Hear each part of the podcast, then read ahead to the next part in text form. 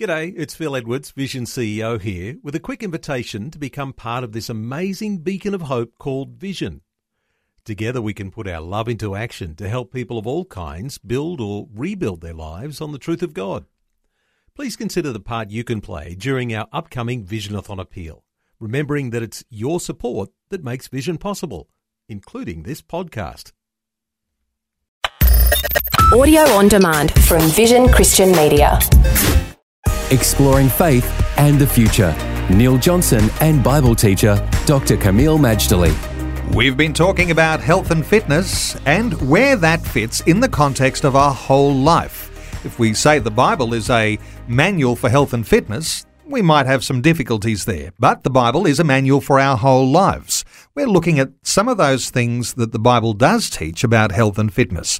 We were talking only in the last segment, Kameel, about Daniel and Shadrach and Meshach and Abednego, their particular diet, refusing the choice food of Nebuchadnezzar, and coming out healthier with what they'd chosen to eat as fruit and vegetables. This led on to the idea of a Daniel fast. All right, the Daniel fast is different to the diet that was described there. And by the way, I don't want to make a doctrine out of what Daniel did in chapter 1 with the food he ate, but I do think we can have somewhat of a doctrine of what he did in Daniel chapter 10. Daniel did a three week fast.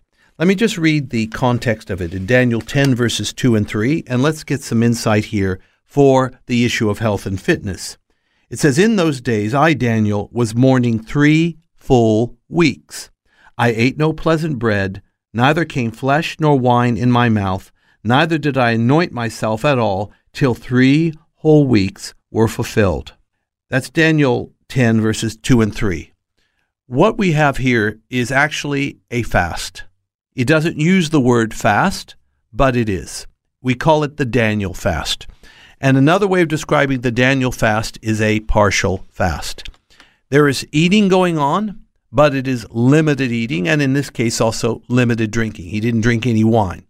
He was probably an older man when that happened, and therefore he didn't want to be hard on his uh, aging body by, say, a total fast or even by a water fast, perhaps even by a liquid fast. And those are different means of fasting.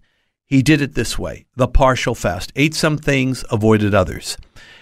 I'll just take a moment and say this. If a person is physically healthy, and does not have any serious complaints in their body, or if they need to be sure by talking to their doctor first, I can say that fasting is an amazing thing for health and fitness. But the primary motivation for fasting is not just to lose weight and be fit.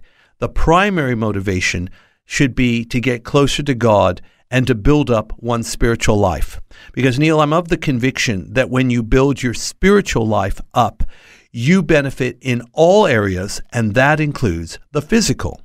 So, Kameel, while we're talking about a fast here that does affect the physical intake of the body, what's happening inside the body and inside the spiritual output of the body is actually much more significant than the effects of the food.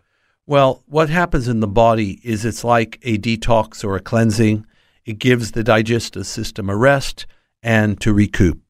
It also, though, in the spiritual realm, makes you more sensitive to spiritual things. It also shows you what you really are like. You won't like everything that you see, but that's okay. Once you see what you really like and the things you don't like, you can repent of, come clean before God, humble yourself, and be inundated with His grace. Faith and the Future with Neil Johnson and Dr. Kameel Majdali from Teach All Nations. For more from Dr. Majdali, including books and DVDs on prophecy, Bible commentaries, plus today's and other episodes of Faith and the Future, go to vision.org.au. Thanks for taking time to listen to this audio on demand from Vision Christian Media. To find out more about us, go to vision.org.au.